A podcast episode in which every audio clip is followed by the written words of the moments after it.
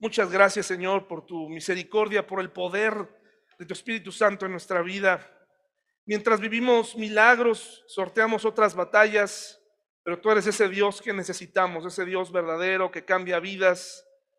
Ayúdanos, Señor, a ser una iglesia que se mantenga firme, que podamos ayudar a muchos muchas señoritas, jóvenes, eh, a muchos adultos, a muchos matrimonios, Señor, que con tu palabra podamos eh, llevarles la verdad y, y seguir juntos hasta que tú regreses, Señor.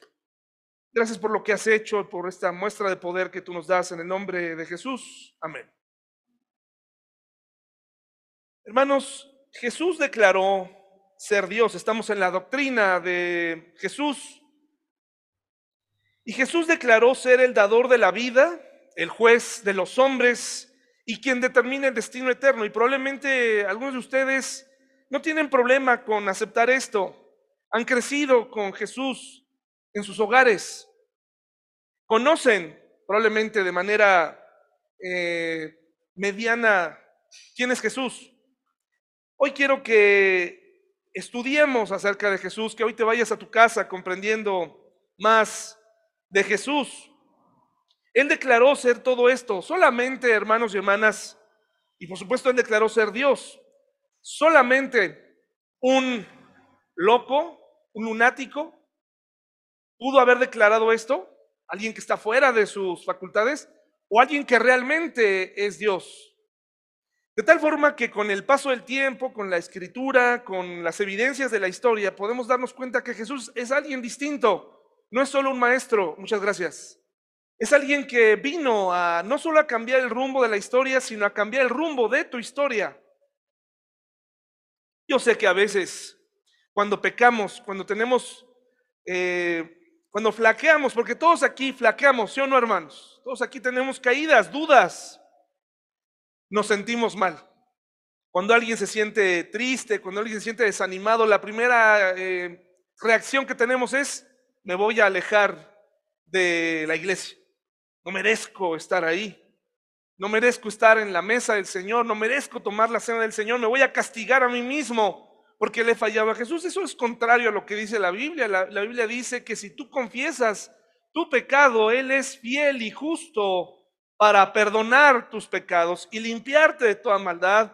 Y qué bueno, porque si se tratara de mí, probablemente tomaría una actitud de árbitro, de juez, y te haría hacer ciertas cosas como en la religión popular, castigarte por tus dudas, castigarte por tu comportamiento, o incluso como lo hacen muchos pastores, pretender que pues mi vida es superior a la tuya. Uno de los rasgos más importantes que tiene un líder sectario es decirle a la gente que él tiene algo que los demás no tienen que él tiene una vida eh, diferente, que él ya ha comprendido todas las esferas de la vida y que él puede ser el líder de ese movimiento. Ese no es el caso aquí, hermanos.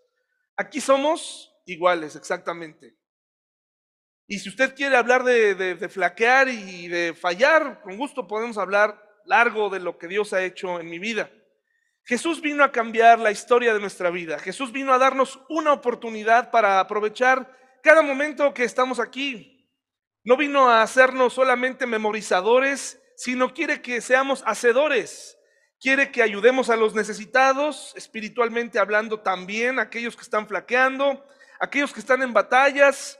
Y eso es lo que tenemos que tener en mente, que si el Señor Jesús estuviera aquí entre nosotros, Él caminaría sin dudarlo hacia la persona más pecadora, no hacia la más justa. Él se dirigiría hacia la persona que más necesitaría de un doctor. Alguien que, está, que, ha estado postrado durante 40 años o más en su pecado. Él elegiría. Él quiere cambiar nuestra vida. Y eso es algo que anima bastante, hermanos, porque podemos saber que Él nos ama y que Él se interesa por nosotros. Y cuando tengas la primera reacción de, es que soy muy pecador, por eso no voy a la iglesia, vas del, al lado contrario. Estás equivocado. Está mal. Aquí no venimos gente pecadora. O aquí no se viene cuando ya te graduaste del mundo y ahora sí ya estás aquí. No. Aquí venimos porque todos reconocemos que necesitamos a un Salvador. Por eso estamos aquí, ¿de acuerdo? La misión fue principal fue salvarnos, no solamente de nosotros mismos y de nuestras pésimas decisiones, sino también salvarnos de nuestro destino eterno, asegurarnos un destino eterno distinto eh, en el que íbamos. Nuestro pecado, dice la Biblia, nos llevaba caminando hacia ese lugar que inevitablemente, en donde pagaríamos por nuestros pecados. Pero gracias a su muerte, sabemos que ahora podemos estar para siempre con Él. Vamos a comenzar con este estudio en esta mañana. Vamos a, como todo estudio, requiere de tu atención, requiere que eh, todo este material que está aquí te lo voy a enviar. Si necesitas hacer algo, eh, lo necesitas para estudiarlo, adelante. Si se quita el, del budismo el nombre de Buda y desaparece completamente el elemento personal del fundador de ese sistema, si se quita del Islam la personalidad de Mahoma o del parcismo, o en este caso eh, eh, de, la, personalidad de Zoroastro, todo el sistema doctrinal de estas religiones quedaría intacto. O sea, la gente no necesita Buda porque ya tiene su doctrina. La gente ya tiene a Mahoma, por eso está el Islam, y de hecho lo viven de diferentes maneras su valor práctico de todas estas religiones no disminuiría, de hecho le han aumentado. Todos estos hombres están muertos, pero se les ha aumentado su sapiencia, incluso se les atribuyen cosas que ellos nunca dijeron y la gente cree confiadamente en que ellos eh, son dignos de ser seguidos y ponen su confianza en ellos, aunque muchas veces ni siquiera, hermanos, dijeron lo que la gente dice que dijo, ¿no? Pero ¿qué pasa con nosotros? Quítese del cristianismo el nombre y la persona de Jesucristo, hermanos y hermanas, ¿y qué queda de él? Nada. Toda la sustancia y poder de la fe cristiana tiene como centro a quién, hermanos? A Jesucristo, no es a un hombre, no es a una cadena de iglesias, es una de las cosas con las que hemos batallado a lo largo del tiempo y que tú tienes que saber como miembro de esta iglesia. No manejamos membresía. Pero cuando hablo de miembro es porque tú te has identificado con nosotros. Estas enseñanzas te van a ayudar también a definirte, a decir, no, pues la verdad es que yo ni estoy de acuerdo aquí con esto, me voy. Pero una de las cosas que me ha tocado vivir también a lo largo de estos 13 años, a mi esposa y a mí, es darnos cuenta que también llegan a la ciudad grandes franquicias de iglesias que son cristianas. Cuando vemos, por ejemplo, que están poniendo un Tim Hortons, si a ti te gusta la comida rápida, pues a mi esposa y a mí nos pone felices porque nos gusta y además es barato. Si yo tuviera un McDonald's cerca, me encantaría poder ir a desayunar o pasar por algo, porque soy así. Júzgueme si usted quiere, ore por mí, está bien. Me gustan ese tipo de restaurantes, me gusta el concepto, todo, ¿no? Me, me agrada. Pero nos hemos dado cuenta, hermanos y hermanas, que sucede lo contrario cuando de pronto llega a la ciudad una iglesia enorme no porque los miembros de la iglesia estén equivocados o porque el pastor sea un fraude, ni mucho menos. Sencillamente, hermanos y hermanas, porque desafortunadamente muchas de estas cadenas de iglesias llegan con un objetivo y eso es que crezcan más las iglesias y no precisamente en el nombre de Jesús, no precisamente en el nombre de Dios. Ahora, una iglesia grande, qué bien, tampoco quiere decir que, que que están alimentados por la codicia. Solamente que hay que tener cuidado.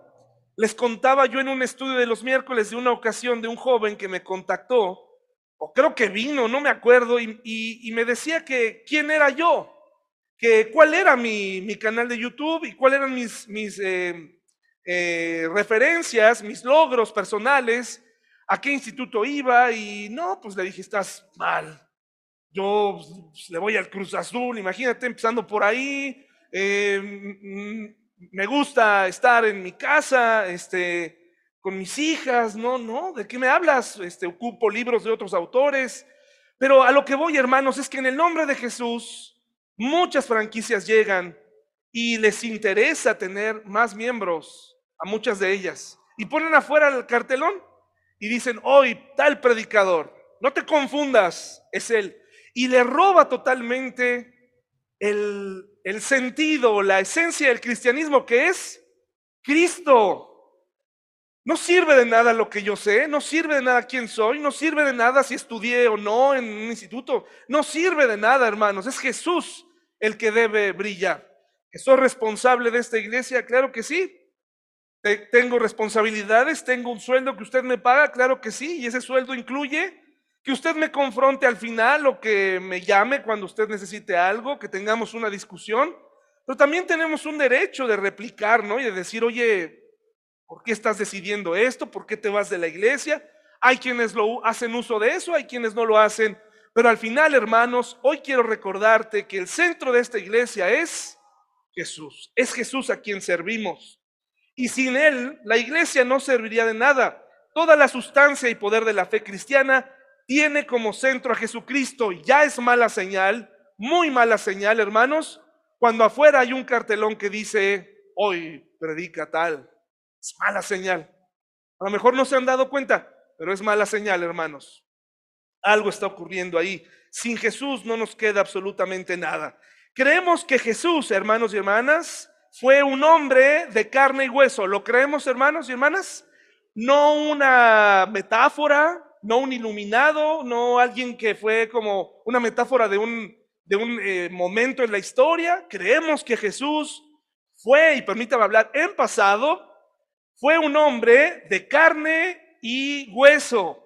Y más adelante, en, otro estudio, en otra ocasión, hablaremos si este Jesús fue o necesariamente tuvo que haber aparecido en el Antiguo Testamento, como lo hemos enseñado, como yo lo he enseñado, si realmente será necesario que Él aparezca en el Antiguo Testamento como hombre, hermanos y hermanas. ¿Qué, opina usted? Bueno, ya lo veremos. ¿Será necesario que el Jesús hombre haya aparecido en el Antiguo Testamento? Ya lo estudiaremos. ¿Será necesario? Porque a veces decimos, es que Jesús, la forma de validar que fue hombre fue que él, hay cristofanías, le llaman en algunas iglesias, yo he enseñado de eso también, pero me he dado cuenta que no, no necesariamente sería necesaria la aparición de Jesús como hombre, porque además en el Antiguo Testamento, porque le quitaría el centro de la humanidad que Él vino a manifestar en un momento específico en la historia, de aparecerse, de ser como tú y como yo, tener manos, ojos, y no como alguien que pudo haber aparecido en el Antiguo Testamento y quitándose el disfraz de hombre y, y estar y no estar. Me parece, hermanos y hermanas, que esas porciones de la Biblia que en algún momento estudiaremos pudieran ser cristofanías pero de lo que sí estamos seguros es que no es necesario saber que Jesús es el Hijo de Dios, porque sabemos que Él estaba desde antes de la fundación del mundo y que ahora Él se encarnó. La doctrina de la encarnación es que Él se hizo hombre. Tócate un poquito aquí tus manos. Este, esto, esto lo tuvo el Señor. Así, aprovecha para echarte crema si tienes alguna situación. Eh, ve, así toca, ve en el espejo, Jesús fue, tuvo esto, tuvo cabello, tuvo eh, eh, todo esto que ves. Eso fue Jesús. Él se humanó, Él se hizo hombre. Creemos que Jesús fue un hombre de carne y hueso y Jesús, el nombre de Jesús, el nombre hebreo, Yeshua, que se traduce a Joshua o a Josué, siento decepcionarte, fue un hombre muy común en el Antiguo Testamento. Un hombre muy común. Como hoy sería, no quiero ofender a nadie, eh, pero son nombres comunes, pues. Por ejemplo, Juan. Tenemos Juanes, muy bonito nombre, los Juanes, está bien. Pedro, eh, Marías. Jesús no recibió un nombre eh, que estuviera, hubieran inventado en él. Pero cada vez que un papá le ponía a su hijo en el Antiguo Testamento Yeshua, Joshua, estaba diciendo, Dios salva.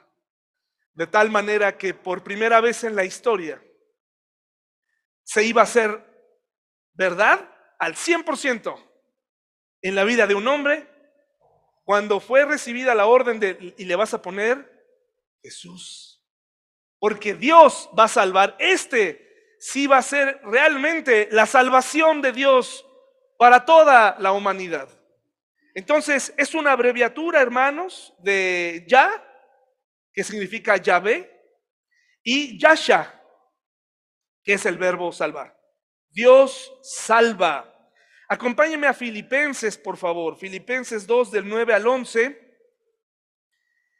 Y le voy a pedir a alguien así que sea muy, muy este, estricto con el tiempo. Y que cuando hayan pasado 50 minutos, levante su mano ahí, ¿de acuerdo? ¿Quién, quién me toma el tiempo? A ver, para luego. Ahí está, Pau. ¿Tú por qué, Pau? Deja que la gente me ataque. Tú vas a tener problemas en la casa, ellos no. A ver, ¿quién me toma el tiempo, por favor? A partir de este momento que ponga su... Perfecto. 50 minutos, por favor. Filipenses 2 del 9 al 11. Filipenses 2 del 9 al 11. Cada papá que le ponía Yeshua a su hijo, Joshua, decía Dios salva, y era verdad, porque ellos habían visto todo lo que Dios había hecho. Pero cuando se lo pusieron a Jesús, realmente iba a cambiar todo. Filipenses 2, del 9 al 11, si alcanzan a ver, ¿verdad? La, la cita. Si no me avisan, también no se vaya a ir de la iglesia porque no alcanza a ver, por favor. No, es que no voy porque ahí ponen las letras muy chiquitas. Ya no los volvimos a ver, ¿no? Filipenses 2 del 9 al 11 dice así. Por lo tanto, Dios lo elevó al lugar de máximo honor y le dio el nombre que está por encima de todos los demás nombres. ¿Y por qué? Porque aunque era un nombre muy común, era el único en el que realmente encontraríamos salvación. ¿Para qué? Para que ante el nombre de Jesús se doble toda rodilla en el cielo y en la tierra y debajo de la tierra, y toda lengua confiese que Jesucristo es el Señor para la gloria de Dios Padre. Toda la gente hoy en día ya confesó que Jesús es el Señor, hermanos y hermanas. No, todavía no.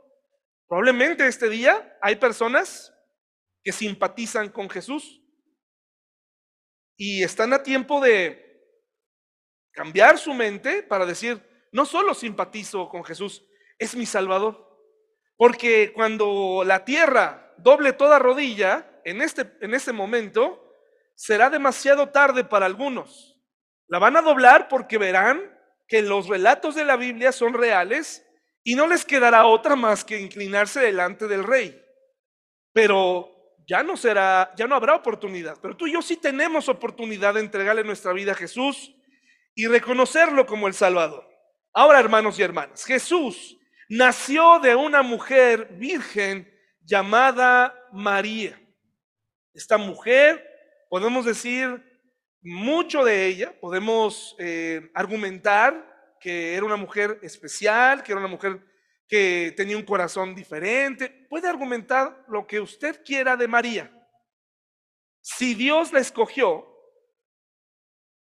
pudo o no tener algo especial. ¿Sabes por qué te digo esto? Porque los apóstoles seleccionados por Jesús eran gente perfecta. Los profetas, Elías, mis hermanos, ¿era, era, era perfecto? cayó en depresión, se fue a meter a una cueva, le tuvo miedo a una mujer. Entonces, por eso es que caemos en el error de decir qué mujer debió haber sido María. Ahora, María, no, no estoy hablando de que María era eh, lo peor, tampoco dice eso la Biblia, sencillamente dice, ya nos habla un poco de su carácter, cuando ella expresa en el llamado Magnificat que ella está agradecida con Dios por lo que Dios hizo con ella y dice, que vio la reina Valera dice la bajeza. ¿En qué momento en la Biblia una divinidad, no hay más que Jesús, pero suponiendo que hubiera un profeta fuera divino o alguien, ¿quién se atrevió a decir eso? Jesús dijo, Dios Padre, ¿viste la bajeza? ¿Así? ¿Hay algún texto? No, porque Jesús es Dios. Pero en el caso de María, sí se reconoce a sí misma como en el mismo nivel e incluso algunos peldaños más abajo. Esto que les estoy mostrando servirá para que tú puedas compartirle en amor a tus familiares católicos.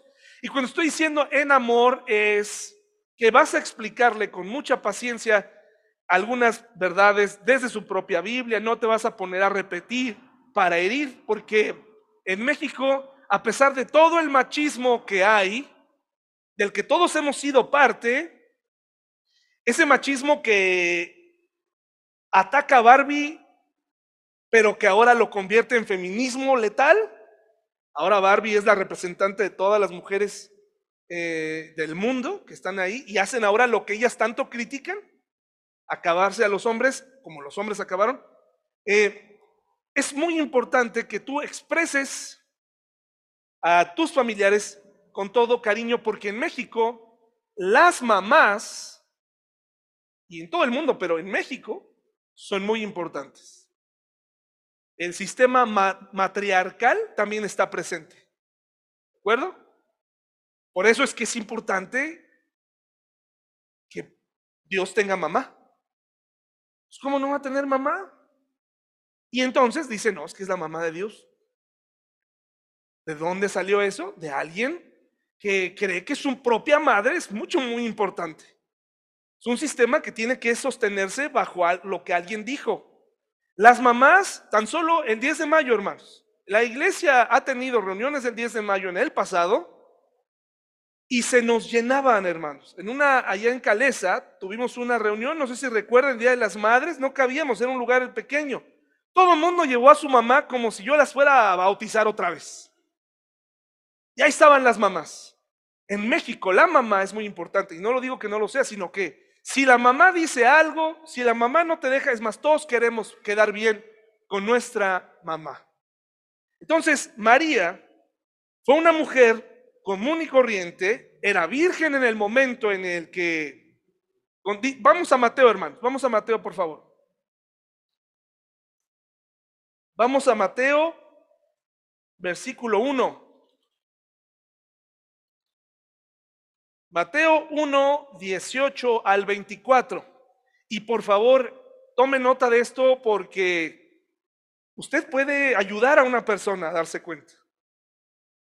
Ya luego las personas, eh, yo recuerdo haber tenido la conversación con una persona que, que amaba mucho esta historia de María y no podía creer lo que leía y se molestó conmigo. Y le dije, bueno, pues búscalo en la Biblia en tu casa. No tienes que leerlo desde la mía. Y no lo podía creer. Dice, este es el relato, Mateo 1, 18 al 24. Este es el relato de cómo nació Jesús, el Mesías. Su madre, María, estaba comprometida para casarse con José, pero antes de que la boda se realizara, mientras todavía era virgen, quedó embarazada mediante el poder del Espíritu Santo. Este poder, hermanos, ya no eh, no funciona hoy para las chicas comunes y corrientes, ¿verdad? Este tipo de embarazo funcionó una vez. Porque aunque no lo crean, se han escuchado toda clase de disparates. Una vez alguien me contó que una chica que pues tomó una decisión prematura, eh, se había embarazado, dice ella, en una alberca. Cuando le preguntaron, ¿Cómo te embarazaste? Pues yo creo que lo agarré en una alberca, dice. En fin. Pero antes de que la boda se realizara, mientras todavía era virgen, quedó embarazada mediante el poder del Espíritu Santo. José, su prometido, era un hombre, ¿qué hermanos? Bueno, y no quiso avergonzarla en público. ¿Por qué? Porque que quedara embarazada era un motivo de, de escándalo social. Por lo tanto, decidió romper el compromiso en privado. Esto tiene, necesita una explicación. ¿Por qué él quería huir así? Para dar a entender que él era culpable, que él eh, había, porque estaba dispuesto a huir. El castigo para ella iba a ser elevado, según la ley judía. Entonces él iba a irse en secreto, rompiendo el compromiso, para que se levantara la duda de, ah, pues fue José y la dejó aquí. Me estoy explicando, hermanos y hermanas. Hay una razón. por la cual José dice, quien era bueno, gracias a Dios por la gente que es buena. ¿Usted cree que hay gente buena? No siempre son buenos, pero gracias a Dios por la gente que devuelve las carteras. Gracias a Dios por la gente que, que te ayuda cuando estás en necesidad. Gracias a Dios por la gente buena. Hay gente buena en el mundo. No es suficiente para llegar al cielo, pero hay gente buena.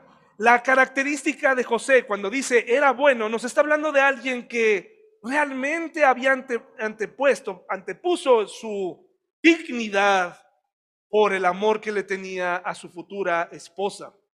Por eso se le, aparece el Espíritu Santo mientras consideraba esa posibilidad en el versículo 20. Un ángel del Señor se le apareció en un sueño, al estilo de cuando el ángel se le aparece a cuando, cuando Dios detiene a Abraham para que mate a su hijo, ¿no? José, hijo de David, le dijo el ángel, no tengas miedo de recibir a María por esposa, porque el niño que lleva dentro de ella fue concebido por el Espíritu Santo y tendrá un hijo y lo llamarás Jesús, porque él salvará a su pueblo de sus pecados. Todo eso sucedió para que se cumpliera el mensaje del Señor a través de su profeta.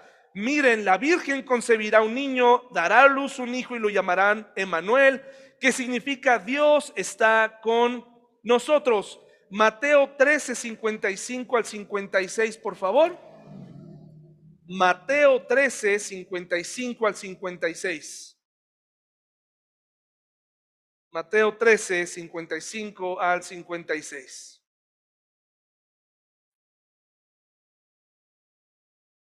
Mateo 13, 55 al 56. Jesús nació de una mujer virgen, pero esta mujer no se mantuvo virgen todo el tiempo. Era un pecado no mantenerse virgen después de que se casan.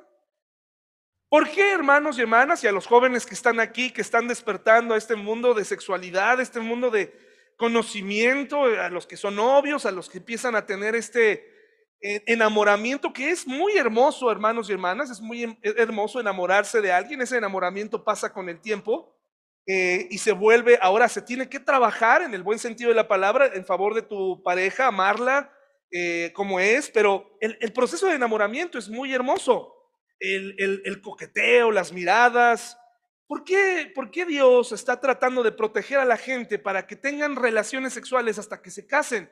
Porque Dios prohibió el sexo, hermanos, adultos que están aquí, porque a Dios le detesta el sexo, ese fue el pecado original. No, quiero que de tu mente hoy caiga un tabú o algo que a lo mejor tú piensas. El sexo es un invento de Dios, es un gran invento de Dios. Pero como todo buen invento, tiene que vivirse en el momento adecuado. Porque cuando tú tienes este ejercicio de sexo antes de, lo que ocurre es que es muy probable que esa persona con la que tuviste relaciones por primera vez no se quede contigo. Es muy probable. Y si se queda contigo porque resultó un embarazo, vas a necesitar a Dios. Vas a necesitar a Jesús en tu vida. Porque quiero decirte algo, la mayoría de los matrimonios que se embarazan así no estaban listos para ser papás. Si uno casado no está listo, yo tengo siete años de ser papá y sigo regándola en grande. Ahora imagínate a un joven como tú, que todavía tu principal problema hoy es definirte a qué equipo le vas a ir. O a las chicas, qué tipo de cabello van a tener, dónde van a estudiar, eh, qué van a hacer. Y de pronto, en medio de todo esto que el mundo habla, es el, el único placer que no se legisla en este mundo, todos los demás hacen daño. ¿Estamos de acuerdo que cuando te compras unas papas los sellos te detienen a comer más ya? Si a mí sí me inhibe ya, un poco más. Un poquito, a mí sí, créame que sí me inhibe, sé que, pero sí me inhibe. Cuando agarro una coca y veo que tiene tres sellos, digo, wow, esto sí la regaron, ¿no? ¿Qué onda con ellos? Hay unos que tienen tiene sal, tiene esto, tiene aquello. Pero el sexo no está regulado. Al contrario, todo es positivo, todo, practícalo. Cuando tú te metes en este problema y en, el mejor de los casos te conviertes en papá o en mamá, vas a tener a esa persona contigo de una manera hermosa, porque es hermoso ser papá o mamá. Es lo máximo. Es increíble. Costoso, cansado, eh, agobiante a veces, pero es hermoso. Pero si no estás preparado mentalmente, es muy probable que la persona o uno de los dos se rompa por el lado más débil y termina por alejarse. Y de ahí, entre otras cosas, que en un proceso de relación normal te puede saltar. Hay jóvenes aquí entre nosotros que piensan o que desafortunadamente tienen alrededor a los padres o a, sus amigos o incluso al pastor o a la, que, actuamos como si el sexo no estuviera en nuestra vida. Quiero decirte que el sexo en el matrimonio es muchísimo, es un privilegio y es motivo de alegría, es motivo de gozo. Pero para llegar ahí, ¿qué crees? Tienes que tener una, también un matrimonio correcto. No nada más es llegar y bueno, pues a ver, este, ya eres mi esposa y no, es un proceso. Una relación sexual, y aquí es la parte más aburrida, y no, voy a hablar de sexo, pero francamente, tú escuchas mucho de esto, así que no me importa si los demás se aburren. Si tú escuchas a tu esposa desde temprano, platicas con ella, la tratas bien, le preguntas sinceramente cómo está, eh, auténticamente te interesa cómo es su vida, probablemente llegando a casa puedas tener intimidad con él o con ella. Pero si eres una persona parca, una persona eh, que solamente piensa en sí misma o en sí mismo y tu matrimonio está en crisis, puede ser porque ni siquiera sabes cómo platicar o cómo comenzar una conversación con tu esposa. El sexo joven es mucho más que lo que te dicen, es mucho más. Tiene muchas cosas, no nada más es el acto en sí mismo, tiene mucho que ver. Pues quiero decirte que María tuvo relaciones sexuales. Ahorita cae un rayo. Tuvo relaciones sexuales, hermanos. Una vez que dio a luz, tuvo relaciones. ¿Cómo lo sabemos? Dice Mateo 13, 55 al 56. ¿Ya lo tenemos? Mateo 13, 55 al 56. Desde el 53, cuando Jesús terminó de contar esas historias e ilustraciones, salió de esa región regresó a Nazaret, su pueblo. Cuando enseñó allí en la sinagoga, todos quedaron asombrados y decían, ¿de dónde saca esa sabiduría y el poder para hacer milagros? Y se burlaban, no es más que el hijo del carpintero, o sea, José. La palabra carpintero se puede traducir también como artesano. Y conocemos a María, su madre, y a sus hermanos, quienes eran Santiago, autor de un libro de la Biblia, José, Simón y Judas, otro autor de otro libro de la Biblia. Todas sus hermanas viven aquí mismo entre nosotros. ¿Dónde aprendió todas esas cosas? José y María tuvieron vida conyugal. ¿De acuerdo? ¿Qué sucede, hermanos? Obviamente, al ser medios hermanos, es muy probable que compartieran información genética. ¿Por qué era importante que Jesús no naciera de la simiente de José? ¿Por qué era importante? Porque dice la Biblia que la consumación, el que un hombre y una mujer se junten y tengan una relación, da como resultado un bebé precioso, hermoso, pero pecador. Y a la vez, y al paso del tiempo, por mucho que la gente diga y mencione que los niños son una hoja en blanco, no es verdad. Yo no le enseñé a mi hija a hacer ciertas cosas, tú no le enseñaste a tu hija a morder, tú no le enseñaste a tu pequeño a hacer caras de desaprobación. Eso es, eso es algo con lo que nacen y van aprendiendo a regularlo poco a poco. De hecho, están en una edad de inocencia, pero eso no significa que no nazcan pecadores. Entonces, ¿qué sucede aquí? Este, esta información genética seguramente la compartían por parte de su madre y probablemente se parecían. Ahora, ¿qué explicación le dan las personas al evento de que Aquí se está mencionando claramente que Jesús tuvo hermanos.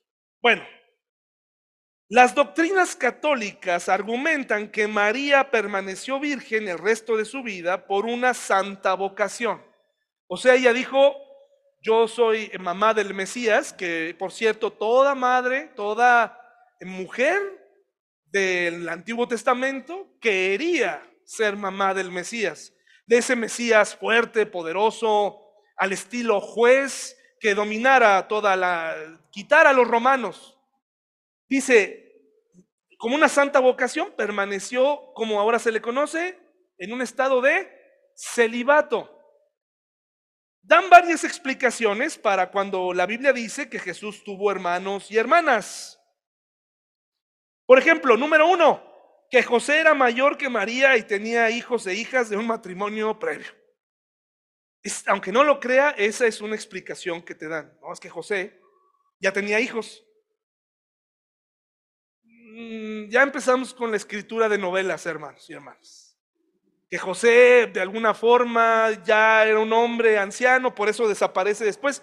Lo más probable es que José murió y ya en el momento de la crucifixión no, no aparece más. Eso no significa que no haya sido un padre de familia y, que haya sido soltero. Por algo se iba a ir. ¿Ustedes creen que una persona así le iba a importar que María hubiera salido embarazada? Se lo hubiera robado, ¿no? Si tenía otros hijos. No es por ahí, hermanos. Otra cosa que dicen es que decirle hermanos y hermanas a la gente era común en tiempos de Jesús. Es común ahora, hermanos. Yo a todo mundo ahí en el trabajo les digo hermanos. ¿Qué pasó, mi hermano? A las hermanas no, o sea, a las mujeres no. A las mujeres les digo por su nombre, pero si me encuentro a un amigo ahí, ¿qué pasó, mi hermano? ¿Cómo estás? Mi hermanito. Así es. En esa época una persona me dijo, no, es que antes así se le decía a la gente, hermanos. ¿Pero cómo? ¿Eso no es verdad? ¿No es cierto? Y tres, que en realidad no eran hermanos y hermanas, que eran primos. La razón principal que tienen que, por la cual dicen todo esto, es porque tienen que defender dos doctrinas muy importantes dentro del sistema católico. La primera es el celibato. Justificar que un hombre no debe casarse es algo que tiene que estar ahí. La mujer no debe casarse pero yo me pregunto, todos esos túneles y catacumbas que hay debajo del Vaticano y en muchas iglesias, todos esos casos de pederastía, eh, ¿a qué se deben, hermanos? A deseos reprimidos de parte de hombres y mujeres a las que se les vendió la idea de que en el nombre de Jesús tenían que aguantarse.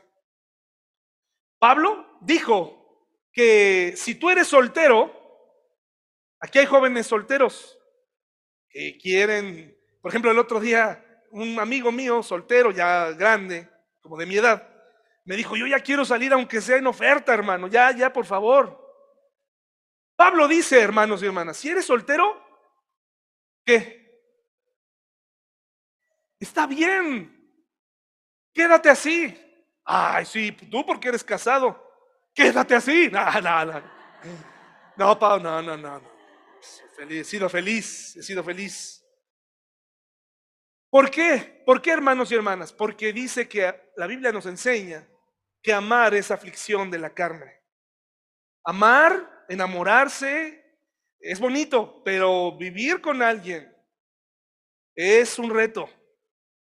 Que el esposo, híjole, no quiera salir de casa de sus padres, que la esposa no quiera salir de la casa de la mamá, que casi todo le pide permiso para hacer o mover, que el chavo, la chava, este, es un completo eh, flojonazo. Híjole, es un problema, que no ves que, haga algo, que no salga a trabajar, que ella, eh, pues, desde que se casó, nunca más volvió a peinarse. Son cosas que parecen tontas, pero es verdad, eso afecta. Oye, ¿dónde quedó mi, Permítame usar esta frase con connotaciones bien pues, de la sociedad, ¿no? ¿Dónde quedó mi esposa sexy? No, no la hemos visto por aquí desde el día del aniversario, desde el día tal, nunca más regresó. Y no estoy hablando, hermanos y hermanas, del peso o de moda, estoy hablando de que hay mujeres y hombres que ya no tienen interés en ellos mismos. No tienen interés porque a la vida, porque, etcétera. Entonces, eh, casarse está bien, pero no casarse también está bien. También está bien. Así dice la Biblia, o sea, no te forzas, no, es que estás, lo que sí es que, pues, no casarte va a implicar una, un valor de abstenerte. No significa que vas a andar aquí y allá. El, valor de no casarse es no tengo un deseo sexual, no necesito ejercerlo, me quedo soltero. Y si te casas, no solamente te casas porque ahora sí ya vas a poder tener relaciones. Te casas con todo el paquete que incluye. Incluye cambios de humor, incluye problemas, incluye tormentas, incluye enfermedades. Hermanos y hermanas, la primera vez que tú eres eh, como hombre y vas y compras ciertos productos femeninos, dices, pero ¿por qué yo? Casi, casi, ¿por qué tengo que comprarlos yo? Tú cómprate esto. O sea, ¿por qué? Pues porque te casaste. Ahora compartes y ella también comporta, tiene que compartir con ella, vivir con, pues que todavía nos gustan los juguetes. Ahí compras la colección tal, la película tal, que el partido tal. Es un arte. Así que ser soltero está bien, pero la doctrina del celibato se tiene que mantener. Eh, porque ellos dicen que es un estado superior del hombre. Y la perpetua virginidad de María, de la cual eh, no se sostiene más que algunas páginas añadidas de algún padre, de algún cura, de algún papa, que agregó la asunción de María, que no está registrada en ningún lado. María murió, aunque no está registrada su muerte, sabemos que murió y nunca que ascendió al cielo. Ahora, hermanos, les voy a dar más argumentos. Hay una palabra griega que usó la Biblia para referirse a los hermanos de sangre y que también la usa continuamente para definirnos cuando tú le dices a una persona hermano en la iglesia y no tenemos nada que ver con la sangre, es la misma palabra, adelfos. Adelfo, adelfa. ¿No? Somos hermanos. Esa es la palabra griega que se usa, adelfo. No Adolfo, ¿eh? Adelfo. Adelfo, Adelfo, Adelfa, eres mi hermana, compartimos, somos hermanos espirituales. Pero hay una palabra griega específica para hablar de primos, y esa palabra es anepsioi. Anepsioi. Entonces, ¿qué significa? ¿Cuál de las dos usaron? ¿Primos o hermanos? Hermanos. Punto, se acabó la discusión. Si hubiera, ¿por qué? Porque en la Biblia hay otros pasajes donde se habla de otras personas y se está utilizando justamente eh, la parte de, la familia, porque hay palabras para nombrar a cada pariente. Entonces no hay tal, eran sus medios hermanos. ¿Está bien? Yo sé que para usted no le causa problema, usted lo comprende bien, pero la gente afuera está deseosa y muchos les bastaría entender esto. Jesús, hermanos y hermanas, experimentó las limitaciones humanas. Creció como cualquier niño. Lucas 2.40, por favor, hermanos y hermanas. Mis adelfos y adelfas. Y cuando me escuchen decirlo así, porque creo ahora lo voy a usar, fíjense. No me gusta hermano y hermana, ya estoy cansado de decirle a la gente así, cuando realmente no siento que sean mis hermanos y hermanas, algunos de ustedes. Les voy a decir adelfos. No crean que estoy citando al Señor de los Anillos, ¿no? Lucas 2.40. Lucas 2.40, por favor. Jesús escuche muy bien, fue un niño normal. Oye, David, ¿quiere decir que hacía travesuras? Híjole, hermanos. Pues yo creo que sí hacía travesuras. No quiere decir que eh, haya pecado para hacer travesuras. Hay una etapa en la vida de nuestros hijos que están en un estado de inocencia, que hacen ciertas cosas, aunque tienen el gen pecador, por llamarlo así, entonces, en el caso de Jesús, fue encomendado, los padres seguramente tenían, los rebasaba la tarea, pero Jesús no estuvo solo, pero sí fue un niño. Usted encontrará por ahí algunas historias de Jesús, ¿sí o no? ¿Quiénes han escuchado historias de la niñez de Jesús? A ver, levanten la mano. Nada más uno, hermanos. Ah, claro. Sí, sí, Liz, claro. Si eres bien católica tú. Este, ¿quién más? Claro, por supuesto. Claro que sí. ¿Se acuerdan de esta donde se murió un pajarito y lo resucitó cuando era niño? Lalo. Si sabes, Lalo, ¿cómo no? Que también se vengó de otros niños y les hizo algo con, oigan, pues tampoco era mago, hermanos.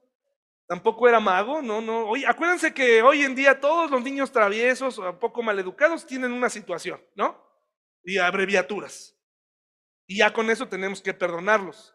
La próxima vez que me equivoque predicando o les, o les dañe, les voy a decir que yo también tengo TDR o TRQ o QRC o no sé qué, para que me tengan paciencia, hermanos, ¿de acuerdo? Como a los niños. Entonces, Creció como cualquier niño. Esas historias de niñez no son verdad. Fueron parte de una tradición. No sabemos nada de la niñez de Jesús porque a Jesús no le interesaba eh, enterarnos de eso. ¿Sí? Dice Lucas 2.40, allí el niño crecía como sano y fuerte. Estaba lleno de sabiduría y el favor de Dios estaba sobre él. Híjole, qué bonito. Yo quiero que mis hijas crezcan sanas, fuertes y sobre todo que el favor de Dios esté sobre ellas. ¿No es lo que deseas tú también? Sí, ¿verdad, hermanos? Entonces aquí Jesús estaba siendo eh, protegido, cuidado por Dios, pero no era, no era manipulado. Creció y tan es así que un día se perdió en el templo. O bueno, no se perdió, se quedó ahí para estudiar. Juan 4.9, hermanos. Juan 4.9. Pásale, Arquips. No te va a pasar nada si entras, mi hermanito. Juan 4.9. Juan 4.9. Bienvenido, bienvenido, mi hermano. Acá está, mira, ponle una silla, mi estimado Oscar, por favor. Oscar Abel. Juan 4.9, por favor. ¿Ya lo tenemos? Juan 4.9. Dice, la mujer se sorprendió ya que los judíos rechazan todo trato con los samaritanos. Entonces Jesús le dijo a Jesús, entonces le dijo a Jesús, usted es judío y yo soy una mujer samaritana, ¿por qué me pide agua para beber? ¿Cómo se veía Jesús, hermanos y hermanas? Como un judío normal, promedio, no tenía eh, rasgos especiales. Cuando la Biblia nos habla de que alguien tiene rasgos especiales, lo dice. Eh, de hecho, para bien o para mal. Cuando habla de Raquel y cómo Jacob amó a Raquel y se enamoró de ella, dice que Raquel era hermosa, pero se expresa de Lea con que Lea tenía ojos delicados. Esa fue una forma poética de decir, Lea nada más tenía unos ojos hermosos. Que se pusiera el velo. ¿De acuerdo? Entonces, cuando habla de David o de Absalón, habla la Biblia de que tenía una cabellera preciosa, con la que fue también motivo de su ruina, quedó atorado ahí en un árbol y ahí lo lancetearon, Absalón. Cuando se habla de rasgos hermosos o de mujeres hermosas, se explica en la Biblia, eran hermosos de acuerdo a ciertos parámetros. En el caso de nuestro Señor Jesús, no fue un Jesús hermoso cómo lo presenta la inteligencia artificial que ha recuperado las historias. Hombre, es que aquí cae este Jesús, dicen algunas, pero yo me entrego, dicen, ¿no? Que vamos a Él, todos vamos a Él, ahí está. Pero dice la Biblia, hermanos, que Él no tenía un atractivo, ¿no? O sea, que Él era un hombre normal. Esto es lo que se hizo de acuerdo a lo que en su mayoría la Iglesia Católica ha establecido en, las, los crucifijos, en las eh, estampitas, y nos da como resultado el ejercicio de la inteligencia artificial a este Jesús. Ese Jesús no existe. Ese no es el Jesús bíblico. Es el Jesús que muchos quisieran, pero no es ese Jesús. Jesús experimentó limitaciones humanas ¿Cómo voy con el tiempo? Porque yo me siento muy bien, pero luego al final, ¿vamos bien con el tiempo? ¿Quién me está, si me están tomando el tiempo? ¿Me quedan? ¡Ay, wow! Excelente. Jesús experimentó las limitaciones humanas. Vamos a Hebreos 2.18, por favor.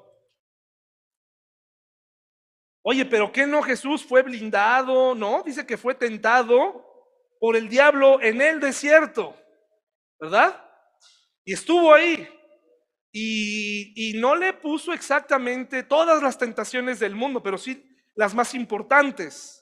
El poder, el, tentar a Dios, el darle cosas que, es muy probable que, Satanás podía acceder. Pero eh, este Jesús, nuestro Jesús, el Jesús de la Biblia, tuvo problemas y tuvo pruebas, dificultades como tú y como yo. ¿Para qué las vivió? ¿Para pasar cierto examen? ¿Para, para, que, para demostrarse a sí mismo que es poderoso? Pienso que no, hermanos. Si bien los milagros son importantes, Jesús es el Hijo de Dios haciendo o no haciendo milagros, hermanos. Jesús no es el Hijo de Dios porque en la Biblia hay milagros que son ciertos y que Él hizo.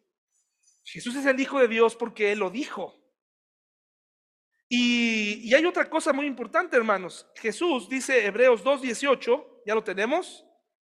Dice, debido a que Él mismo ha pasado por sufrimientos y pruebas, ¿qué? Puede ayudarnos cuando pasamos por pruebas. Hay una escena, o hay en casi todas las películas, en la forma en la que Hollywood nos presenta las historias, hay un momento en el que cada héroe tiene un momento de quebranto. ¿Sí se acuerdan? Y les encanta, y nos encanta a nosotros, ver, no importa cuántas veces, el entrenamiento, por ejemplo, de Rocky, y ver cómo se levanta de entre las cenizas una persona burda, una persona torpe, se levanta gracias al entrenamiento y ahora se convierte en el máximo campeón mundial. Nos, encantan ese tipo de historias. Las historias cristianas tienen otro final. Cuando hay una persona en el mundo del deporte que vino desde abajo, hay una historia muy buena en Prime que pueden ver tus hijos. Bueno, tus hijos pueden ver lo que quieran, lo, lo digo en el sentido de que te lo recomiendo que es la historia de este famoso coreback, Kurt Warner, en donde él vino de abajo. Y cuando estuvo en la cúspide, no dijo, soy el mejor coreback del mundo. Logré mis sueños, como generalmente ocurre con cada héroe que tenemos.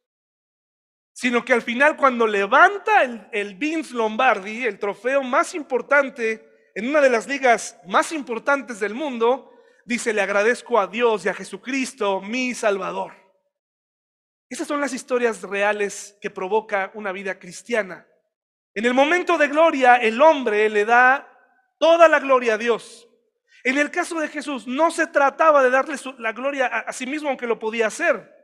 Él llegó a pasar por este proceso de tentación porque la respuesta dice, puede ayudarnos cuando tú y yo pasamos por pruebas.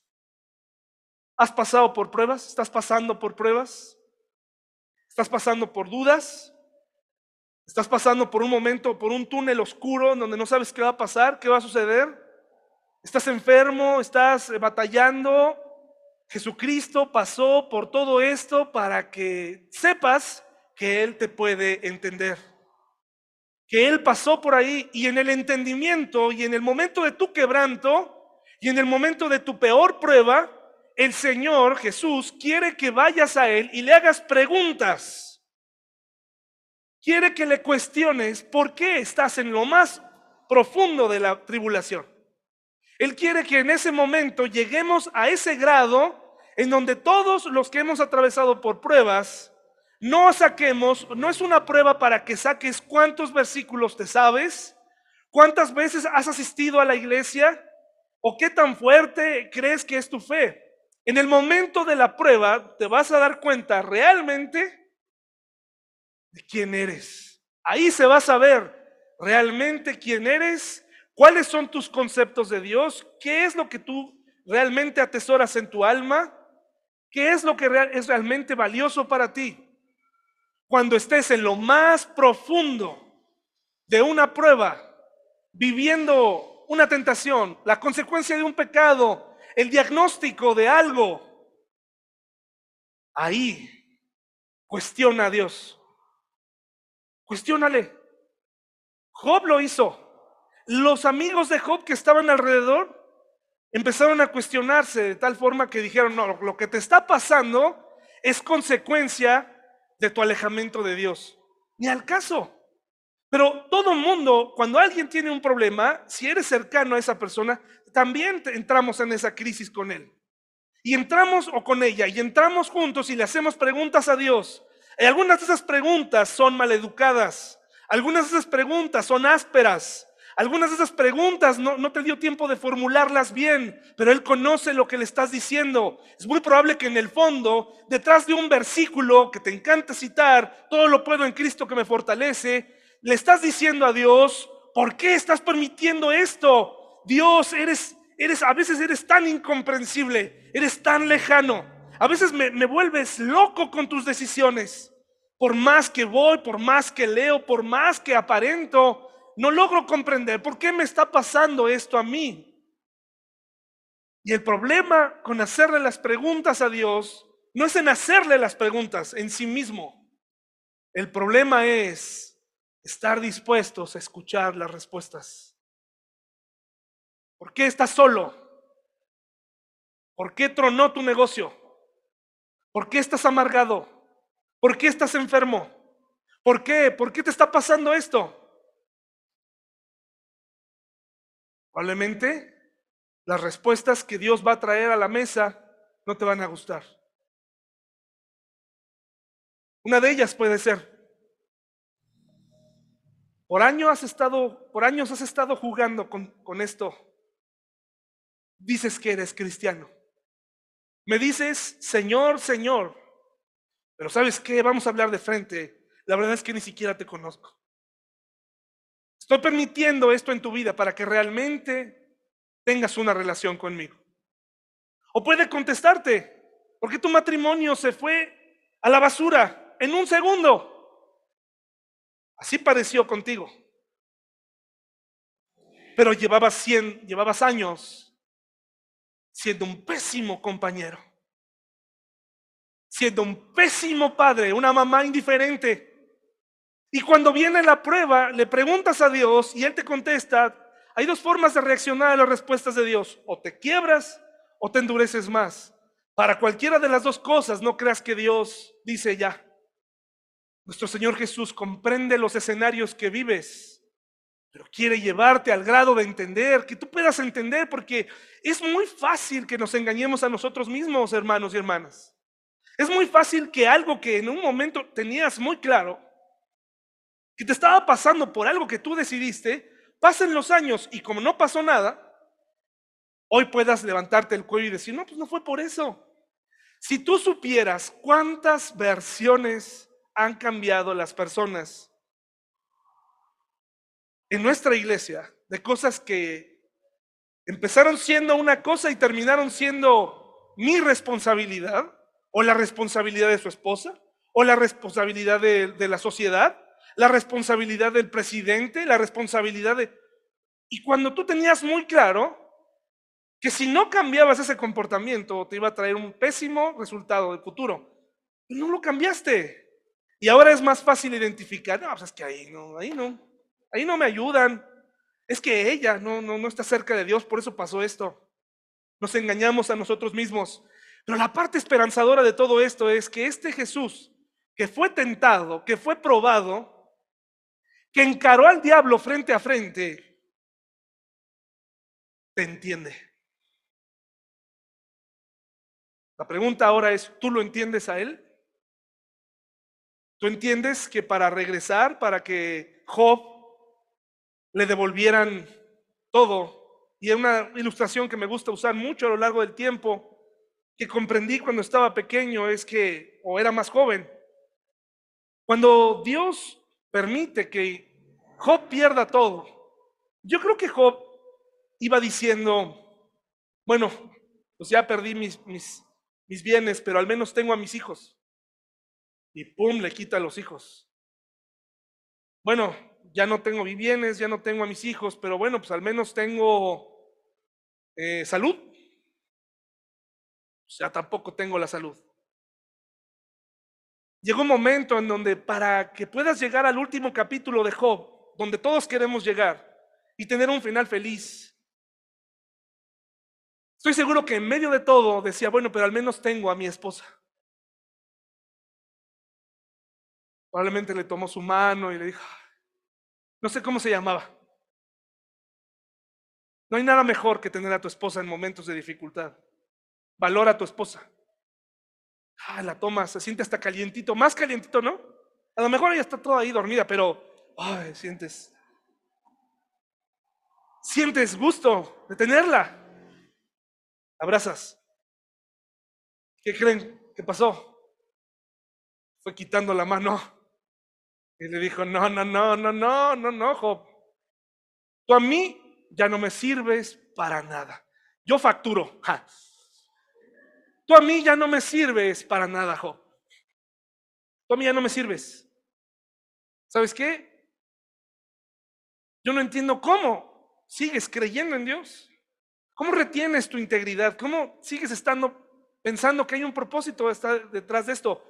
Maldice a Dios y muérete. La amargura de las circunstancias que hasta ahora no había llenado de cáncer, no había metástasis de amargura en el corazón de Job, sí estaba corroyendo a, su mujer. No sabemos más de ella, probablemente se fue, permítame usar la expresión, azotó la puerta, no sin antes haber tomado su cartera, sus llaves y se fue. Pero me gusta pensar, hermanos y hermanas, que en el último capítulo, cuando Dios le regresa todo, yo quiero pensar que Dios también le devolvió a la mujer que amaba, que pudo tener hijos con ella. La Biblia no dice nada de eso, pero se trata de, que Job para llegar a ese punto, reconociera su estado con Dios. Y es un estado que tú y yo a veces no reconocemos. El llevarse bien con la gente de la iglesia o, que te guste la iglesia nos da gusto, pero no es necesariamente el medidor de tu relación con Dios. El que te sepas muchos versículos o el que actúes de forma piadosa tampoco es exactamente la forma en la que se mide una relación con Dios. La relación con Dios se mide en lo más profundo. Se mide en el, en el momento más oscuro, se mide en el foso. Cuando Daniel no tenía otra más que confiar. Si me comen los leones, que me coman, eso fue lo que Dios determinó. El cuestionamiento a nuestras pruebas tiene que dar como resultado las respuestas de Dios y toda mi atención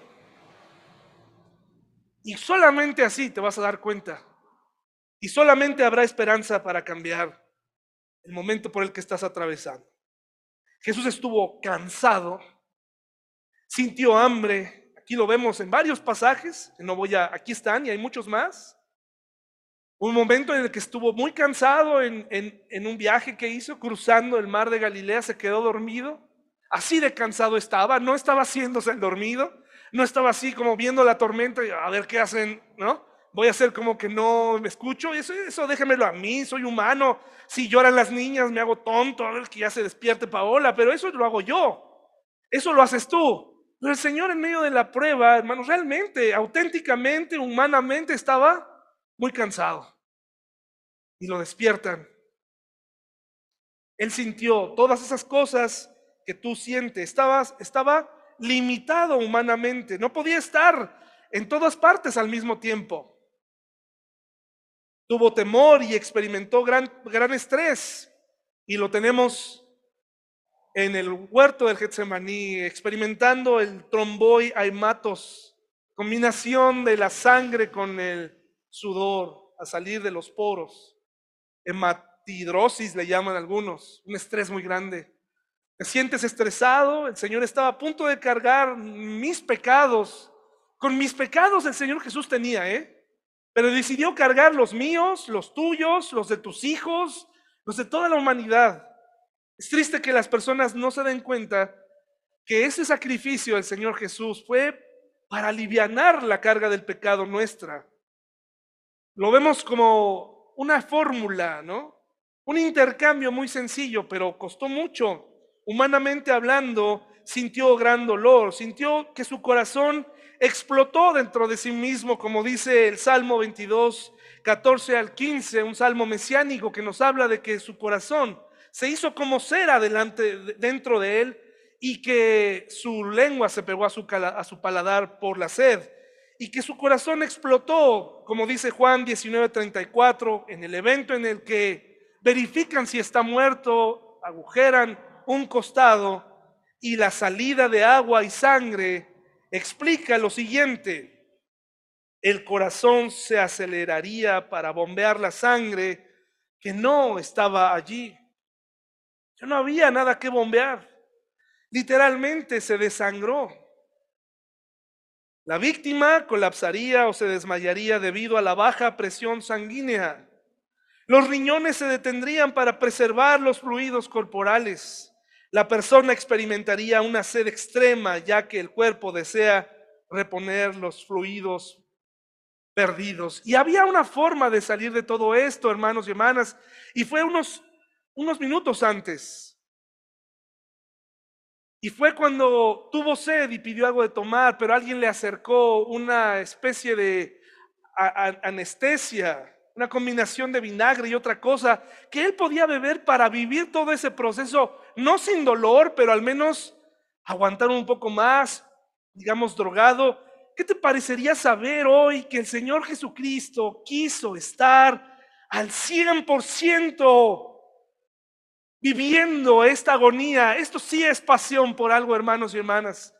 La llamada pasión de Cristo lleva eh, más allá, nos hace reventar la cabeza cuando entendemos lo que Él fue capaz de hacer por ti y por mí. Aguantó sobriamente la cruz para que tú hoy puedas, con un ojo abierto y otro cerrado, con 10 asistencias y 600 ausencias a la iglesia, con miles de oraciones y tres alabanzas a la semana, pudieras saber que Él se dio al 100% por ti.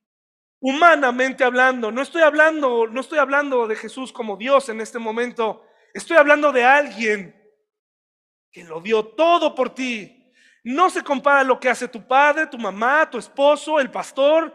Nadie, Jesús, el hombre, dio el 100% por ti. Esto supera cualquier película, cualquier historia de alguien que viene desde abajo y que ahora tiene un puesto y ahora tiene un restaurante o que ahora es un gran atleta. Alguien que se aventó desde lo más alto de la estratosfera y rompió un récord. ¡Wow! ¡Qué maravilloso! A mí que me importa que, tenga esos logros. No cambió mi vida en absoluto. Pero el Señor Jesucristo hizo esto para que tú y yo pudiéramos darnos cuenta que cuentas con alguien que te ama al 100%. Con todas tus pruebas, con todos tus errores. Conmigo te vas a enfrentar con este asunto. Cuando yo te vea pecar, no te aseguro que yo comprenda.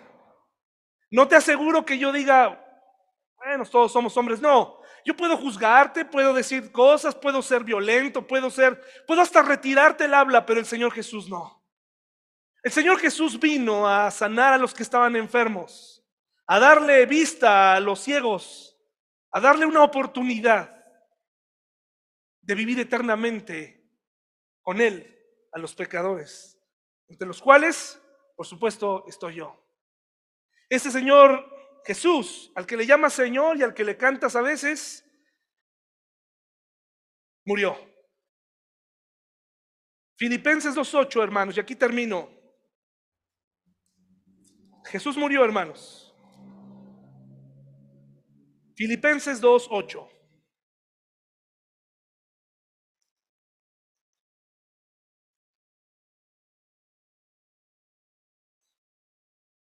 Jesús murió en la cruz, sintiendo al 100%.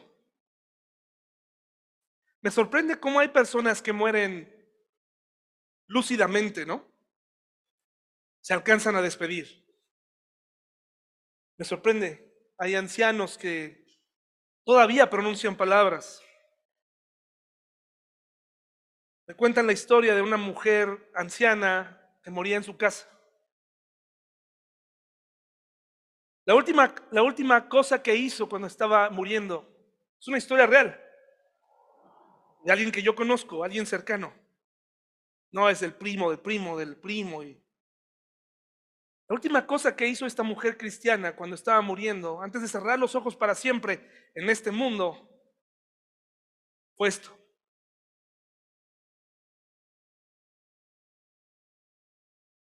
Y fue bajando su mano lentamente. Y durmió para siempre. La esperanza. La esperanza que no encuentras en ningún lugar. Filipenses 2.8 se humilló a sí mismo en obediencia a Dios y murió en una cruz como morían los criminales. Y la pregunta para todos es, ¿qué tanto me abarca a mí? ¿Qué tanto me compromete esta frase? ¿Qué tanto tengo en mis manos? Murió como criminal sin ser criminal, pero yo sigo siendo un criminal, hermanos. Sigo matando gente con mi pensamiento. Sigo albergando deseos egoístas. Sigo deseando la vida de alguien más. Sigo ocultando, sigo mintiendo, sigo... ¿Hasta dónde llegó esto, hermanos?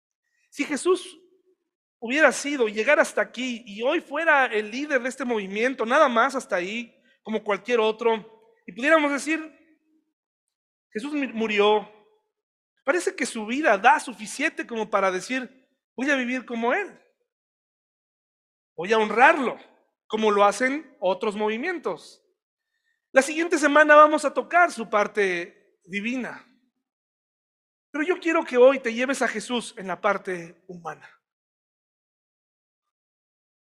Cada vez que te pegues, haz el ejercicio, cada vez que te sientas solo, cada vez que te sientas traicionado, cada vez que sientas que no, la gente no te toma en serio, que la gente habla de ti, que la gente te mira feo, que la gente no te saluda y que eso es suficiente para tomar una decisión que cambie el resto de tus años, ah, piensa en Jesús, piensa en Jesús y dime qué encuentras en su vida. Vamos a ponernos de pie, acompáñenme a orar.